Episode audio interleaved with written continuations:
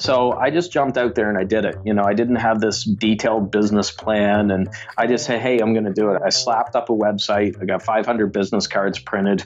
I had the most general, I won't even say niche because it wasn't a niche. I said, hey, I'm a coach for entrepreneurs because I'd gone through all this stuff and I have a passion, love entrepreneurs and entrepreneurship. And I said, I want to help entrepreneurs.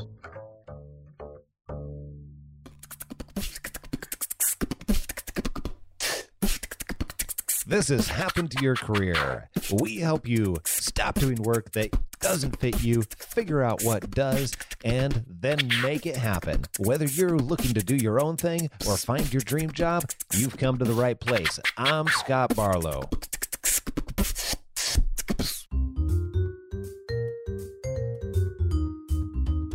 I'm going to be the operations coordinator for CASA, which is stands for Court Appointed Special Advocate. This is Sarah. She has many passions and skills, which actually made it kind of difficult for her. My whole career type story has been one of sort of bouncing around because I didn't know what I wanted to do and I could never figure it out. Listen for Sarah's story later on in the episode to learn how she used Career Change Bootcamp to help her finally figure out what fits her. I had the opportunity to really just kind of try to figure it out.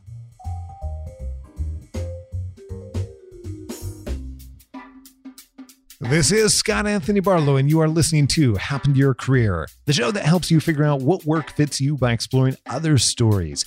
We get to bring on experts like Karenina Jonigan, who helps high performers figure out what's stopping them and overcome that immediately, or people that have pretty amazing stories like Cesar Ponce de Leon, who has been on an interesting journey and discovered what he loves and comes from a, a, background in marketing all the way to what he's doing now. And you can find all those plus more because these are all people just like you. They've gone from where they are to what they really want to be doing. Today, we get to talk to Mark Mawhinney just a little bit of background i'm in Atlantic Canada which is a little more conservative part of the world. People here are used to being okay you're an insurance guy or a real estate woman or a lawyer you know those type professions. So they say what do you do? And i say well i'm a coach who coaches coaches. And they look at me like i have two heads right? Like what the heck is that? Or they're thinking coaching is something to do with athletics and oh geez what are you like heading to the nba or something? So they don't really get it although it's getting better in this part of the world. So i'm essentially a business coach and the people that i help are other coaches with their business. Anyone that comes to me that owns a bricks and mortar type business or something like that i refer them off. I only work uh, strictly with coaches. As Mark and I have this conversation, you get to hear how to get into coaching in the first place. If that's something that you're interested in, even if it's not something you're interested in, you want to understand how it works and how how that can happen and how coaching can benefit you on any side. And I'll tell you that back when I was in HR. Uh, the bulk of what I did was coaching, and that's actually what got me into HR in the first place. Was having a tiny bit of coaching experience and having that skill set that went along with it. So we get into all that, plenty more, plus the leapfrog theory and how that can actually help you and how you can benefit from that, and the importance of linking coaching and business because a lot of people don't really understand that capacity, especially if you ever want to make this a business of your own someday, or even if you have that interest. In we also get deep into comparison bias, and that is that's not something that is particularly helpful to you. So be careful who you compare yourself to, and we can talk about how to do that part differently because it happens. It happens to us as humans, and also Mark and I talk about not limiting yourself to your local geographic area. So many people are very focused on hey, I live in Vermilion, Ohio, and there's only so many companies in Vermilion, Ohio. But the reality is, you don't have to be limited anymore, and you haven't for a number of years by what's in your immediate area. And that is so cool. So, tell you about that and a whole bunch more, especially if you're one of those people that might be interested in staying where where you're at, but still having a life and a career you love. All right. Mark has a pretty amazing story about how he got to where he is now. It's funny because actually the coaching industry wasn't really a coaching industry way back, and I'm dating myself, but I would have been in, in that age bracket in around the late 80s. So the coaching industry wasn't anything like it is now. But really, it happened by accident. I'm an accidental coach. But then on the other side of it, I was coaching for years, not realizing, which sounds kind of strange to say it. But to make a long story short, actually, I was in real estate for my whole adult life, starting at 21. And I was 21 years old. I looked probably 15, 16 years old. I always joke that I look more like the paper boy than a real estate agent, you know, showing up to the doors. I looked young, you know, and I looked a few less gray hairs than I have now, probably. So I started in real estate and I spent a decade building up my real estate, you know, 10 years roughly where everything was going perfect. Every year my business was doubling and I was adding people to my team and just enough hard work. And pretty soon I was the number one agent out of 300 and some agents in the city and things were going great. And I picked the absolute worst time to expand my business, which was 2009. Anyone listening, they know where the story's going, you know, with the real estate market globally around then.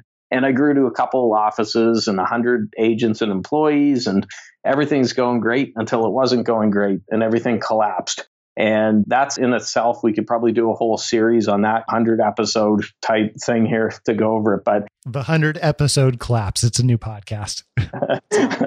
yeah, that's right. By the end of it, I'll just be like, I don't know, drinking my face off or something, sitting in the dark room, you know, just totally depressed now.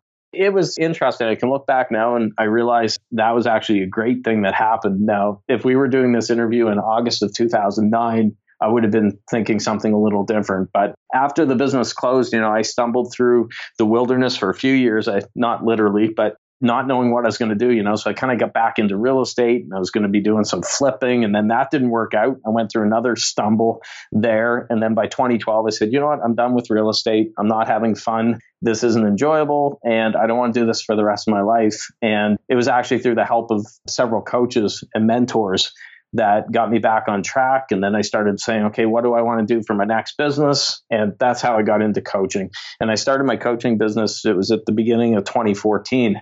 And it's funny because it feels like it's a lot longer because I've done so much with my podcast, Natural Born Coaches, has 500 ish episodes now. And just I've crammed a lot into three, four years, basically. And that's how I got into coaching. But I'd actually been coaching for many years with my real estate team. Just I didn't realize I was coaching at that time. But looking back, there's a lot of similarities and a lot of crossover with coaching there you know, short of the 100 episodes that are going to be produced later, that's a really compelling story. And I think there's a couple of things that I take away from that. One, it seems like so many of us that have made big changes have been born out of seemingly not good events, I suppose.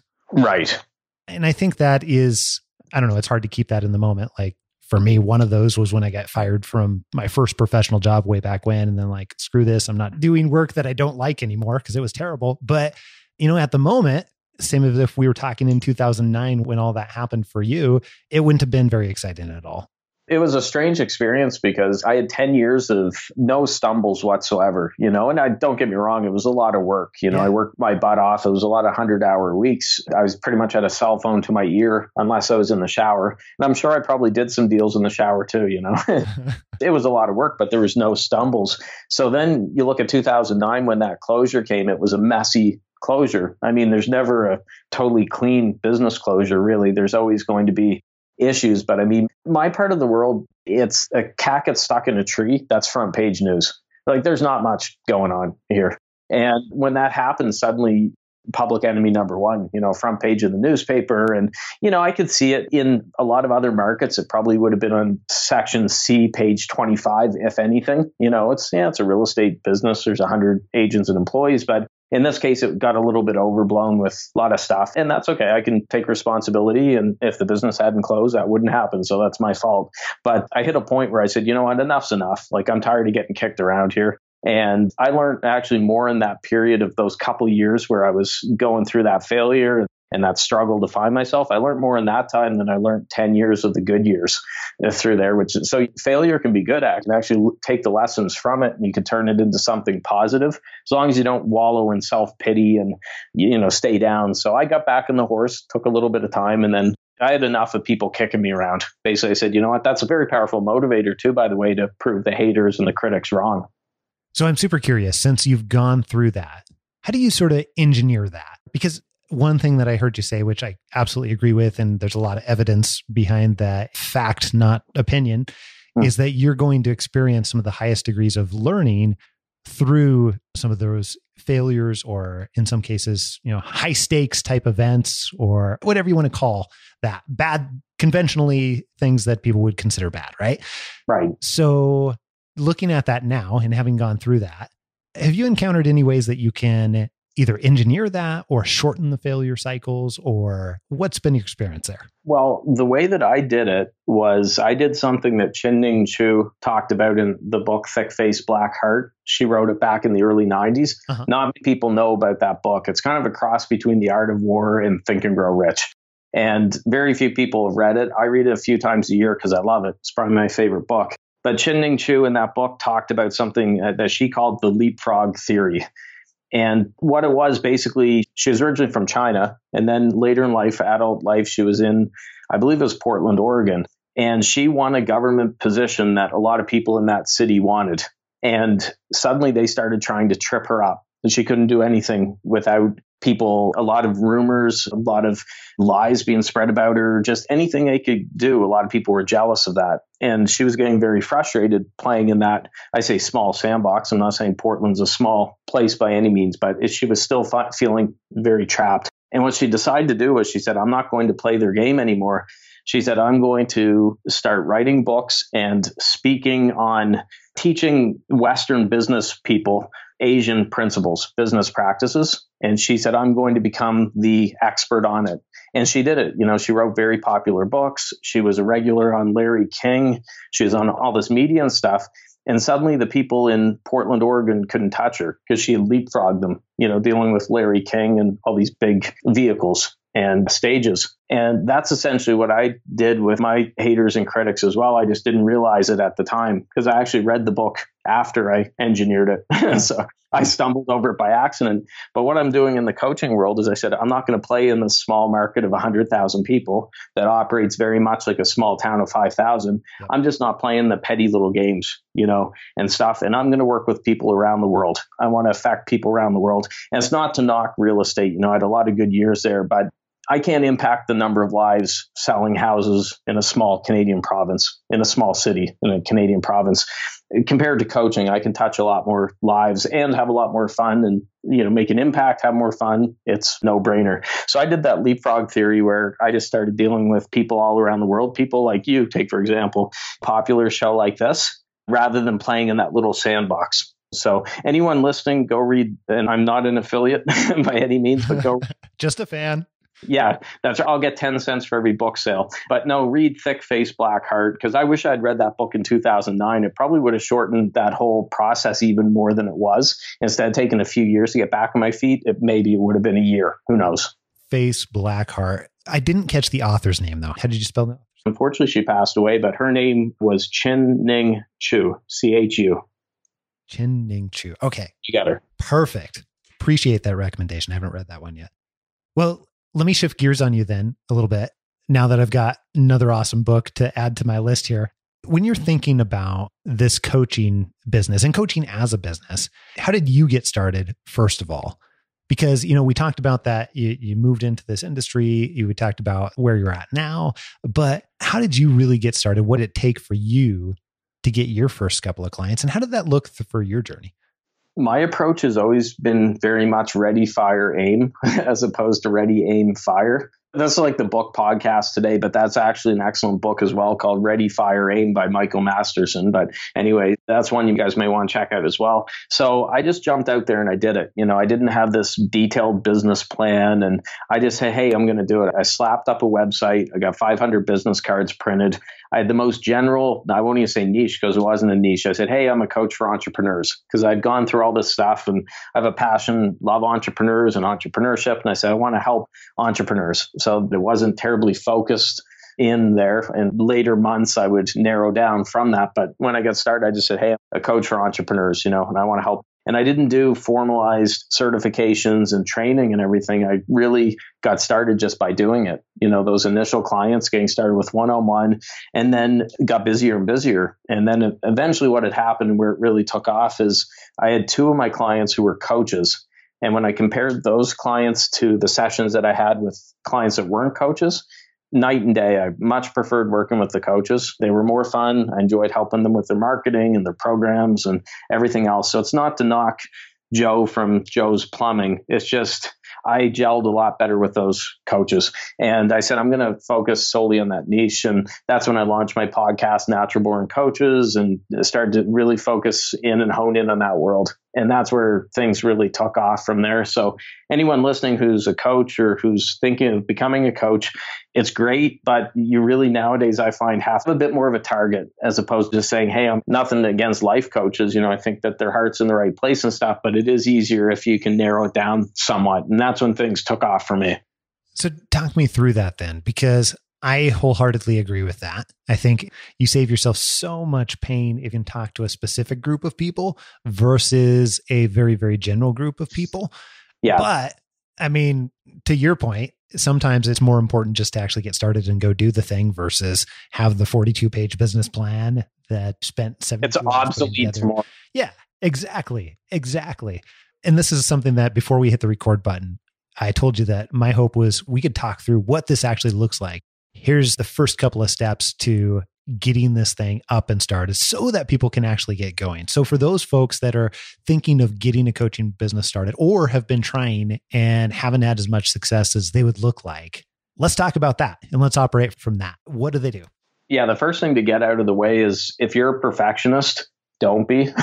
Beat it out of you. Stop or, doing that. Oh my God if you're a perfectionist, you shouldn't be in business. I'm sorry, it sounds harsh, but it's true because, and I've seen perfectionists that take six months to create a lead magnet, say for an email opt in, when it should take a couple hours. Literally takes six months. So you'll drive yourself crazy. So if you're a perfectionist, don't be perfectionist. But the first step that I would take is don't put a lot of pressure on yourself thinking that, hey, whichever direction I pick to go into for coaching, I'm going to be doing this for the next 50 years and you're tied to it and it's written in stone, you know, and then you put all this pressure on yourself and you don't know, can I make money in that niche? And is it too narrow? Is it too wide? And you really freak yourself out. A good way to get started, I would say, is look at different coaches that are out there, do some market research, not six months worth or a year's worth of market research, but you know, go online and find some coaches doing some different things that resonate with you. Yeah, I really like what he's doing. I like what she's doing. That the Scott guys, you know, in that career world, I love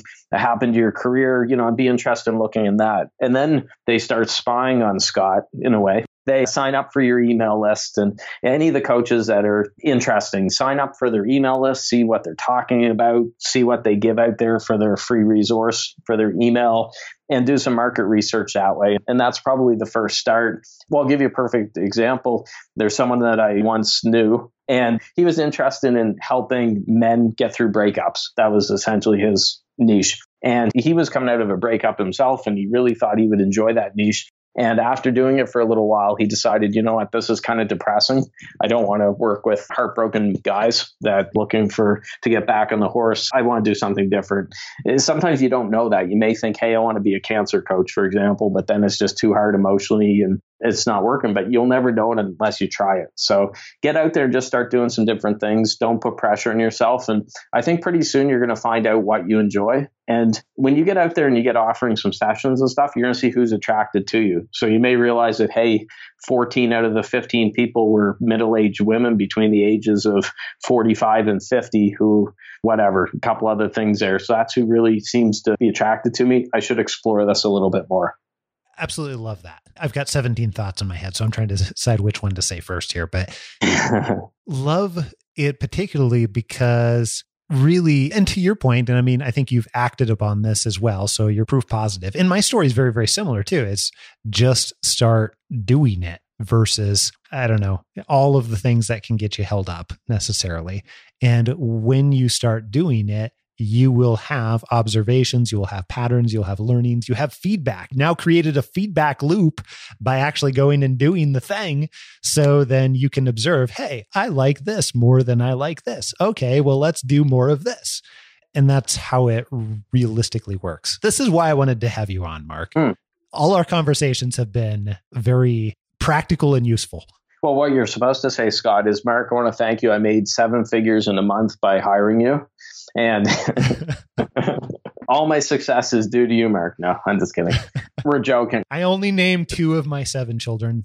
Yes. but it's funny because I get coaches reaching out to me and they, to paraphrase, ask, in 50 words or less, can you tell me what I have to do to make six figures this year as a coach? And they want it handed to them on a silver platter. You know, here you go. It's only 48 words. Here you go. Here's how you do it. There's no magic answer. So whenever I'm talking about coaches, I always say to somebody, so why do you have a coaching business? If I just met you, I didn't know you. You've been on my show, Scott, and we've talked a lot. But if I didn't know you, I'd say, so why do you have a coaching business? I don't say, why are you a coach? Because coaching and business are two words that go together. You're an entrepreneur when you're a coach. And unfortunately, too many coaches come from backgrounds that they didn't have to sell. They didn't have to go out there and prospect. They didn't have to get people through the door. So they come from, say, an HR background or they were a teacher. And they're all great careers, don't get me wrong. They're passionate about helping people, but they never had to go out of their cave in the morning with a club and, you know, beat something over the head and drag it back to eat it. And that's essentially what business, and I know it sounds crude, but in sales is, you know, you have to go out there and you have to kill in order to eat. And they get started, they get perhaps their certification, they get their website up, and then all of a sudden, oh, shoot, I don't have any clients. How do I get clients? So I always ask people, why do you have a coaching business? So I tie those two words together because if you're not willing to operate as an entrepreneur or as a salesperson, you're probably not going to make it. So, moral and lesson number one get yourself a club. Yeah, that's right. Yeah, and get a little leopard skin, like kind of like a Flintstones, you know, rope, whatever. Perfect. So here's kind of what I'm pulling out. Like all joking aside, I think that's a big mindset change for people and how they're thinking about this. And I'm interested in what you find too, because you talk to these people all the time as well. But when I talk to people that are interested in being coaches, then we find a lot of people that are not looking at it or not interested in it for the business purposes necessarily, except to the extent of what they see that it'll get them. Yeah, well, the way that they're looking at it getting started is they think, oh, I'll be coaching 80% of the time yeah. with clients. And then the other 20% of the time will be, you know, a little bit of marketing and tidying up paperwork, a little bit of spreadsheets, you know, for accounting. But most of my time is going to be spent coaching. And you know what it's like, Scott. The reality is it's flipped. You know, you're lucky if you're spending 20% coaching, maybe 10% or less is coaching and then the rest is going out to find those clients and I think the problem is in today's landscape, you know, 2017, you go onto Facebook and you're hit with all these ads with people standing in front of rented mansions, Lamborghinis, yachts, promising seven figures as a coach if you buy my super secret system and just implement my special funnel and you won't even have to work. You know, you got to work five minutes a day on it or so. And then the rest of the time you're sipping girly drinks on the beach and they get in, they buy into that dream. And then all of a sudden they get in and see that doesn't work. And then it's, oh, shoot, what do I do? And you know, that's one thing I'll say. If it sounds too good to be true, then it probably is. And especially in those first couple years, I found that it took probably between year two and three of my coaching when it was really getting rolling. It took at least a year to figure out what the heck I was doing and be able to actually took 11 months to be make enough to move from my sales job because it was a good sales job for a telecommunications company. I worked from a home office and it was super flexible, but it took close to a year before I could go into coaching full time where the numbers were there and it's going to take that time. It's not, I talk to some coaches sometimes, they're like, oh man, I've been at this so long, it's not rolling. What's going on? And I'll say, how long have you been doing it? They're like, oh my God, three months or six months. You know, I can't believe it. And I'm like, man, you're just a babe in the woods, you're a rookie at this stuff. It's going to take at least a couple years to get your feet under you, but then you get rolling with it. So you got to be patient with the process as well. I love that. Thank you for dropping that truth and I've been taking sort of an informal poll for about four years now, just with people, how long it takes to really get to that kind of inflection point where it gets, I hate to use the word easier because really just your challenges change. But yeah. but in some ways you gained enough momentum where it's not like you get to the point where you can support yourself in one way and even meet your expectations in another way for what you set out to do the business. And it seems like most people are between like that two and a half to three and a half year mark. Yeah, that's what I've found as well. Yeah. But that's an interesting thing in itself, too, because I would say to your point, like, you know, you ask somebody, like, oh, that's so long. How long has it been? Well, 45 days. Oh. yeah. And I don't think most people are going into it looking at it as long term type of yeah. gig. Yeah, humans are impatient, right? And that's coming from me. I'm the most impatient man in the world, probably. I'm working on my patience But I think what's really difficult nowadays is that you log into Facebook or whichever social media platform you frequent, and you're seeing everybody putting out their what's quote by Steve Furtick when he talks about don't compare behind the scenes with someone else's highlight reel. And that's what it's like. Everybody's putting their highlight reel out there. So they all wake up bright and uh, chipper at 5 a.m. They run 10 miles, they scale a mountain in whatever city they're in, and then they're back to make love to their beautiful supermodel wife or their gorgeous husband all before 9 a.m. and then they're making five figures by supper every single day. And that's what you're seeing whenever you open up your computer. And that's where it gets difficult because you're not seeing all these struggles and you're seeing people that are BSing and you're thinking, man, it's so easy for them. Why I've been at this 45 days or 50 days. Why the heck am I not doing all that stuff before 9 a.m.? And it's just, it's an illusion. I find that depresses me. So I just don't, I don't even, I don't even bother with it. I haven't for a couple of years now. Our business has grown enough to the point we're going to have to hire another social media person in order to. Mm, congrats. Well, thank you. But I've basically been ignoring it because of that exact reason, because I don't have enough willpower to not ignore it if I'm exposing myself constantly to that.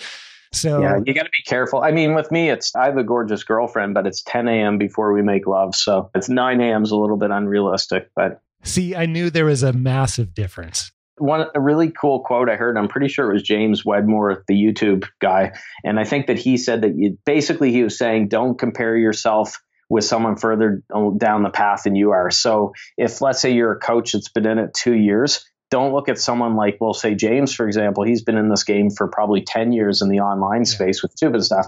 Don't compare yourself to a James Wedmore if you've only been at it two years and they've been at it eight or 10 years. Don't compare yourself to anyone, but if you can't resist it and you have to compare yourself to someone, then compare yourself whoever just took the coaching certification with you or they've been at two years as well. But I'm really careful with that because it is depressing if you compare yourself to people who are putting up these false images on Facebook trying to make it look like life's perfect. And there's no way that it is perfect for anybody, but there's no way you can compete with that. And that's just going to get you into a funk and then you're going to get thrown off your course. So I'm all for social media. I get a lot of my business from Facebook and I love it, but I'm also careful not to compare myself too much with other coaches there. I think it's very dangerous if you get into that game. I just didn't really have a thing, you know, that I felt like I was really good at. I always called myself a dabbler. Not only did Sarah struggle with the array of passions, but she also had some other setbacks. I couldn't walk anymore and bedridden for at least a year, probably closer to two. After she recovered physically, Sarah began searching for a job again and struggled quite a bit. So I felt like I kept having all these false starts which made me feel like I wasn't really building much of a resume. I knew was too vague, but it was because I didn't know what I wanted to do.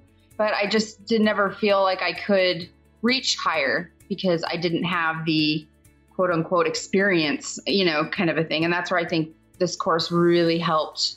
Now, Sarah's talking about Career Change Bootcamp, which helped her realize that setbacks could still be positioned to find the perfect job. You don't necessarily have to have the same job description for 15 years to have it apply to a new position. Sarah was finally able to figure out what fit. I'm going to be the operations coordinator for CASA, which is stands for Court Appointed Special Advocate, and then hopefully in the next year or so bump up to the operations manager. Congratulations to Sarah on finding work that she loves.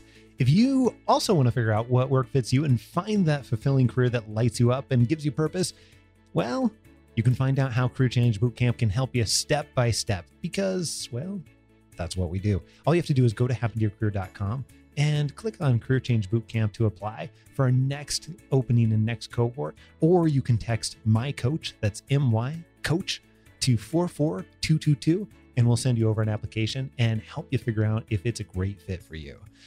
Pause right now and go ahead and text my coach to 44222. Being willing to be open to what is what is your inner self really truly saying to you and not just what you hear everybody else saying it should be. When you're getting started and you're actually going through the act of either finding clients, that's one of the questions that I get asked a lot. You know, where do you get clients? Like, do you just go down to Lowe's and purchase one? Or like, how does that thing actually work? How do you get clients? Or maybe somebody has, they've gotten their first two clients that happen to be friends of friends or something. And now they have to actually go and find clients either outside of what they're thinking of as their friend circle and that's where they get stuck. So how do you work with that situation or how do you think about that situation for somebody who's right there in that sector, that time segment? What should they do? Well, I guess it really depends. First thing I would say when it comes to clients is you want to fish where the fish are.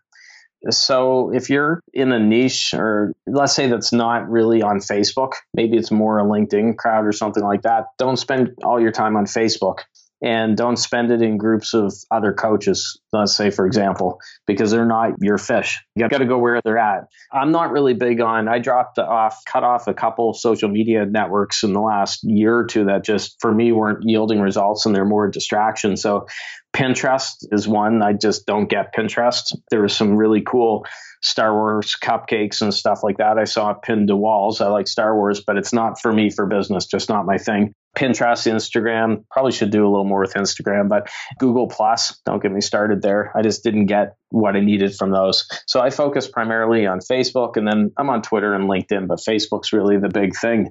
But you got to find it where your people are at. And I'm a big fan of coaching with an online coaching business. So I'm not saying you can't make it if it's local, but there's a lot of people that are in small towns and they're becoming life coaches and there's 2000 people there well unless you're coaching everybody in town over the next 10 years it's going to be tough to go. And i just say why limit yourself to that small there's that sandbox analogy again that we talked about with thick face black heart. I really say look you've got the internet and you've got access to 7 billion people on the planet that you can reach for no cost essentially just a couple clicks on a keyboard people back in the 60s, entrepreneurs in the 70s, 80s would have given their front teeth for something like this. So why would you limit yourself to your town or to your city? If possible, work with people all around the world. And that's how I do it. All my clients are from away. You know, I've got clients in Dubai. I have a few in the UK. Most of them are in the US. I have a few Canadians, but they're not in my right in my city here. I've worked with one or two local clients that came to me more by accident. They heard the podcast. And even when I was working with them, we worked on Skype. I wasn't doing coffee shop meetings. I hate Starbucks coaching sessions there. And I said, let's do it by Skype, where I can do it in my pajama pants and slippers if I want, you know, if we're getting hammered with 10 feet of snow here in the lovely north. I'm pretty much the same way. I've only had, I was thinking back, one local client.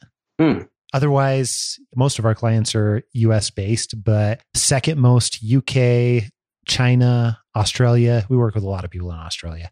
Yeah. All over the world. And same reason. Why limit yourself?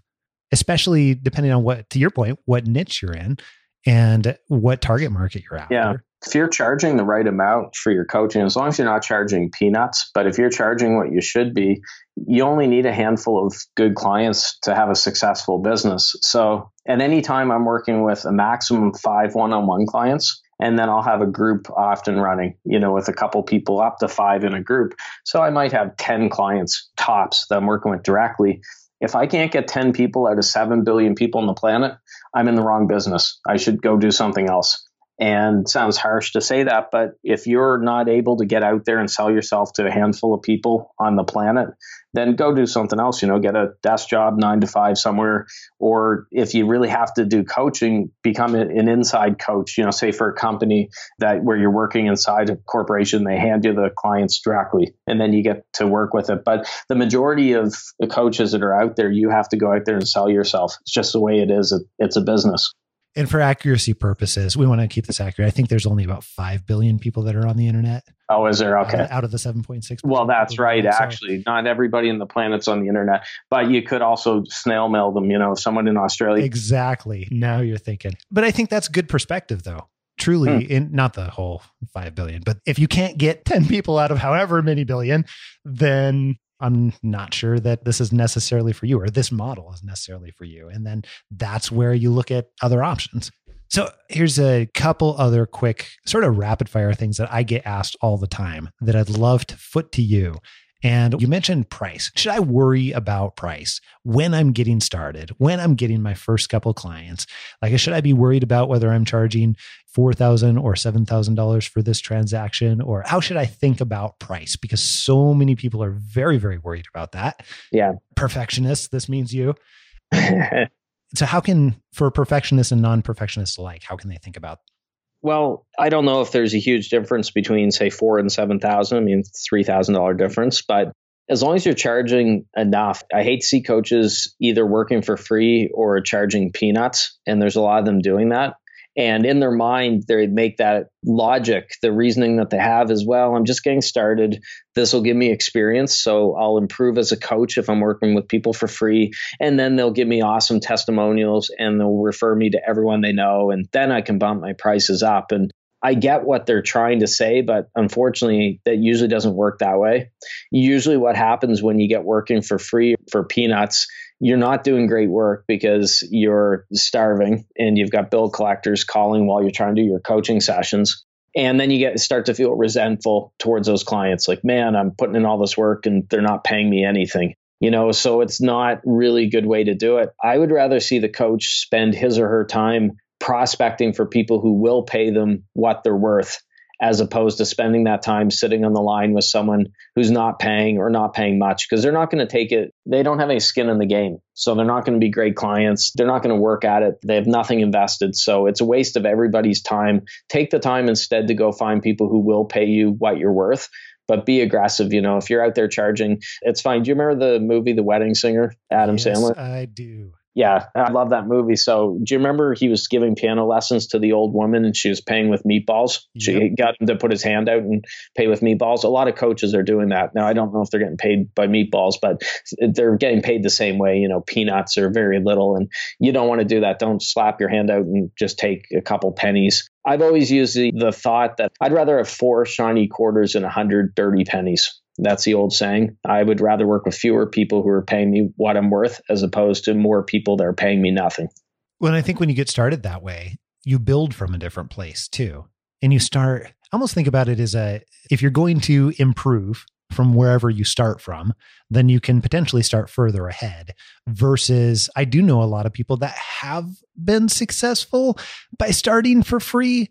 However, my observation is that a lot of times those people take longer to be able to ratchet up their prices compared to somebody who started a worthwhile value exchange. Yeah, the results aren't there and the quality of client too. I mean, don't get me wrong, when I charged less, yeah, they were nice people and stuff, but I had one client in particular. Again, I'll go to another movie. Do you remember What About Bob, Richard Dreyfuss and Bill Murray? It's slowly coming back to me. so barely. Bill Murray was really kind of crazy guy, and, and Richard Dreyfuss was a psychiatrist, and he got referred to him because Bill Murray drove another psychiatrist nuts. He retired and got out of it because that's how bad he was. So the psychiatrist calls Richard Dreyfuss, "I have a client referral for you and stuff," but as he calls him, he's packing up boxes on his desk and he's getting out of it. you know, that's how uh, crazy Bill Murray drove him. Well, I guess Bob was his name in the movie. So Richard Dreyfuss took his family on vacation to cottage country and his client Bob or his patient follows him out there because he was calling him every five minutes, and if he didn't get a call back, he'd have panic attacks and stuff, and he ends up following him out there. Now, it's not a thriller or a horror movie; it's actually a comedy. So, what about Bob? And that's what my client was like. I had a client who, if I didn't get back to him, I'd say within an hour, he would get really antsy and stuff like and i'm thinking man you're not paying me much i think he was paying me a couple hundred bucks a month for one-on-one like that was not good and since i've my fees now are quite a bit higher i'm at 6000 us for three months so i don't get those issues though and i don't have people cancel their appointments either so when i was lower pricing i had people canceling for stupid reasons and that very rarely happens now unless it's something major going on. And I think that just illustrates that The more skin in the game people have, they take it more seriously. And it's just, it's a better quality client and it's better results. It's better for you and it's better for the client. So uh, the more you can charge, I'm not saying you have to start at $2,000 a month. You know, bare minimum, you're new coach. I would start at least at a thousand a month, one on one. If you're doing, say, four weekly sessions, don't charge a couple hundred bucks a month well, and we've experienced one of the observations that we've had too, as we have, and we've upped our prices quite a bit over the last few years, but the more that we up our price points, the exponentially better we've been able to make our service and therefore the results that our clients are getting. Exactly. And that is something that I didn't necessarily know five years ago I kind of suspected, but didn't actually know if he would ask me at that point in time. But that's been a really interesting observation. So then it, it gets that momentum rolling because that gives us a little bit more time. Actually, it says substantially more time. And then it allows us to work with fewer clients and get each of those clients significantly better results. Yeah, I think your one on one time should be that sacred time that you work with people who are working with you are are paying for it, you know, and they're paying you properly. And even in my business now, I make sure that a lot of the stuff I'm doing is I've got this is going to sound very old school, stone ages, but I've got a print newsletter, ink and paper newsletter for coaches and there's reasons why I do it that way. That would be a whole other show. But it's called Secret Coach Club. And I'm doing things like that. And I work with those handful of one on one clients, but the rest of the stuff are things that give me leverage and allow me to reach more people. So if you're going to charge small amounts, make sure it's a hands off kind of do it yourself. I charge $97 a month for that print newsletter, but it's the same amount of work as if I have one person in it or a million people in it. Well, sorry, it's not true. I, I have a few things in there that would be more, if I had a million people, I'd be hiring more people. But you know what I mean? It, not a huge difference with the more people you get in there. And so anyone that approaches me that just can't swing one on one and they can't do my group coaching, because my group coaching is at 2000 for three months for my small groups. If they can't swing that, then I can say, hey, look, here's the way I can help. Here's my print newsletter, and here's the details. If, then they can get my help. I'm not just throwing them away and saying bugger off. I'm actually helping them, but I'm not helping them directly with it. So that's a better way to do it. So here's one more question that I get all the time is when people are getting started and when people are moving down this track, how do they decide?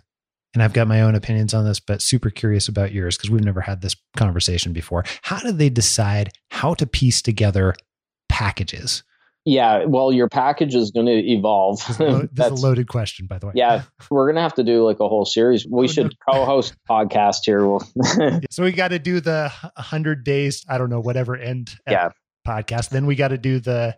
Yeah, so we got a lot of podcasts to produce, Mark. Yeah, well, I mean, a lot of it's just paying attention to what your marketplace is asking for. You know, I had Robert Coorey from Australia. He was on my show, and he is "Feed a Starving Crowd" is his book You know, the great line by Gary Halbert, the copywriter find out what your marketplace is hungry for and then feed it to them, as long as you enjoy doing that. So, take for my business where I'm helping coaches grow theirs I just have to look and say, what are the biggest stumbles and pitfalls where coaches are getting tripped up? And if I'm doing a three month coaching program, then I start to map it out. Okay, I got 12 weeks. How can I split that up? You know, and hopefully I've got roughly 12 points, which the way it works out. And then we cover one a week and, you know, we can go back and do some review on some other stuff.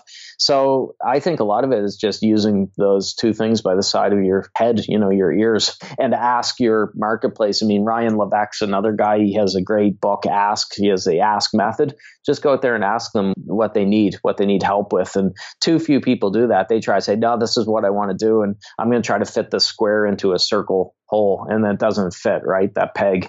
And it doesn't work. So find out what the marketplace is hungry for and then feed it to them. Well, and to some degree, I mean, that's how these questions are coming about because this is something that I've heard again and again from folks that are interested in getting started with their own coaching business or have just gotten started more recently.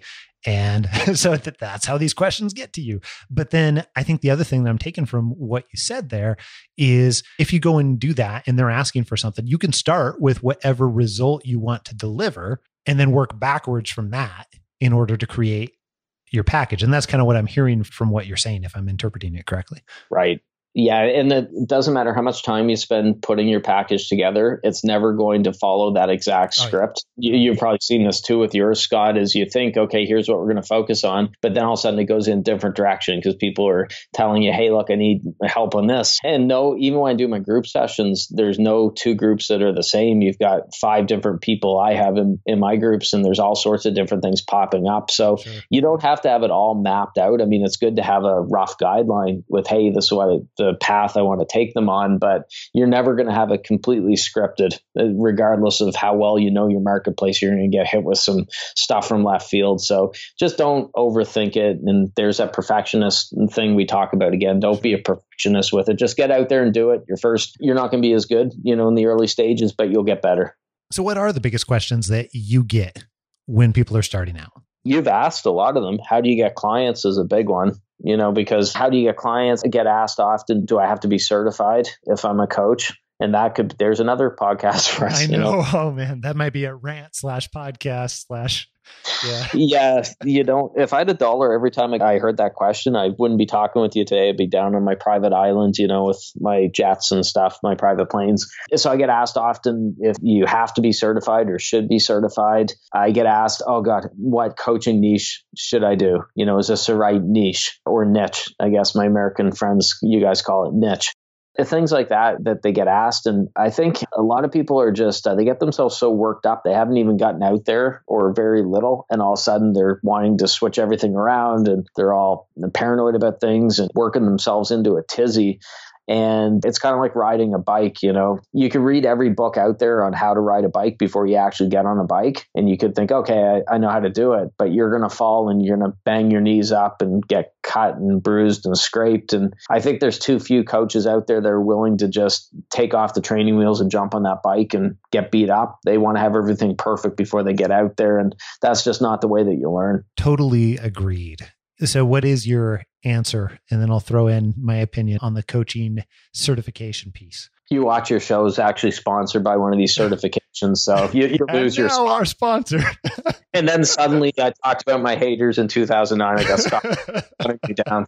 It's an interesting question because it's hard to answer in a soundbite. I'm not certified, so that would tell you right there that I may have a bit of a bias, but I think that there are good coaches who are certified, but then I think there's lousy coaches that are certified as well, and then vice versa. So when I say that I'm not certified, I spend a lot of money, thousands of dollars every year between workshops and between programs and things to grow, you know, and to improve because I think that that's important. I prefer to choose where I invest that money as opposed to saying, okay, I need that piece of paper on the wall for that certification. So here's 10K. You know, give me that piece of paper because I need that. And I don't mean to insult anyone going through certifications because there's some awesome certifications out there. And I've had a lot of those people on my podcast. So I think they're great. I think what's happened though lately is there's a lot of really not good uh, certification programs popping up because they see coaches as an easy target and hey, pay me 5K. And then all of a sudden you get done. And then, oh, well, you got to get to the next level, you got to pay me an extra 5, 10K. And then the other problem that it has is the coaches going through it are doing these practice coaching sessions with their buddies from the certification. And they get so frustrated after a year of doing these because they're not doing real coaching sessions like paid with paid clients. They're actually just coaching with the other coaches in the certification and it doesn't feel real and they get frustrated. And then the worst thing is I've had people go through certifications and then they start working with me and then they don't have money to pay for 20 bucks a month for a AWeber for an email list or they don't have 100 bucks a month to pay for their GoToWebinar or whichever webinar platform they're going with because they just shelled out 5 or 10k on certifications. And they've got diploma the certification the paperwork but they don't have any clients and they have no clue how to get the clients. So i think a lot of the certifications need to focus more on how do you get clients as well as opposed to just the craft of coaching. And yeah there's my two cents. Send the hate mail to mark at naturalborncoaches.com Go ahead and make that out. Uh actually you can double copy it because that's actually very very similar to my feelings on it and, yeah. and i think uh, the only thing that i would add to that is question why you want a certification what purpose do you want that to serve in the first place because if you're looking at it for credibility because i get a lot of people that are like oh well i just don't know if i have the credibility but if after i get the certification i'll have all the that doesn't make or break whether yeah. clients are coming to your door. Well, here's all yeah. Scott because I just got a new printer. So if anyone wants my certification, they can send five thousand dollars. I'll give you the address and I'll ship it first class mail. There's your certification. That you've got her. It'll show up to the same door as the hate mail. it's a natural coach's official certification, and you're the most qualified coach on the planet. Exactly. Exactly. If that is the sole purpose, then it's probably not a good idea. Uh, if you're looking for on the flip side, like you mentioned, you know, people that are learning how to coach. There are some programs that really are much more about the piece of paper and I'm going to call it testing for comprehension that you know some of the points, but really aren't about teaching you how to actually do that. And then there's still others that don't necessarily use effective methodologies, but all that said, there are a few really good programs yeah. that I've seen out there as well. So not to squash the few good ones that are out and about. Yes, and I probably shot myself in the foot with some potential sponsors, but I will say there are good ones out there, and, and they're worth every penny.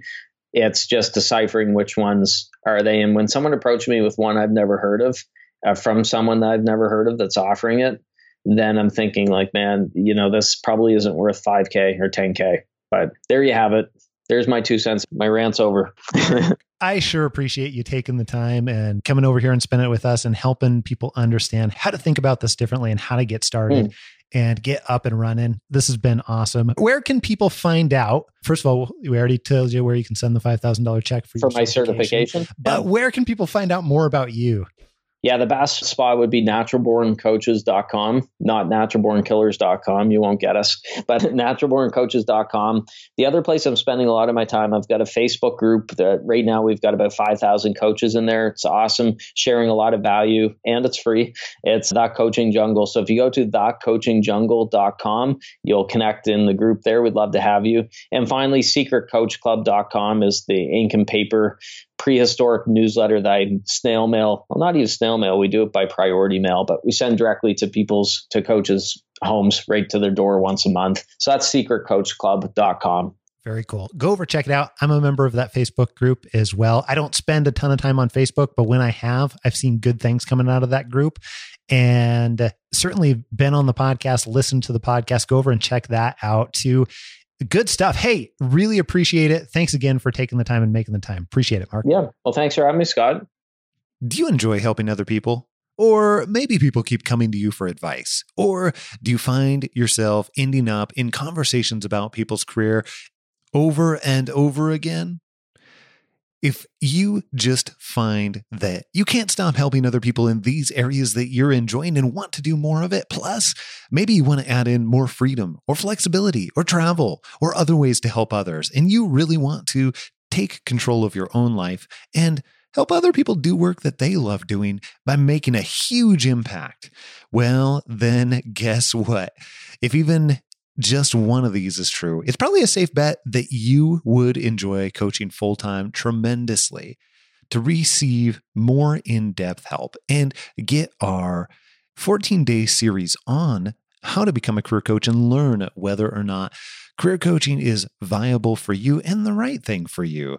And learn from other career coaches that have built businesses full time, part time, as a side business, and everything in between, then you head on over to howtobeacareercoach.com and sign up for that series.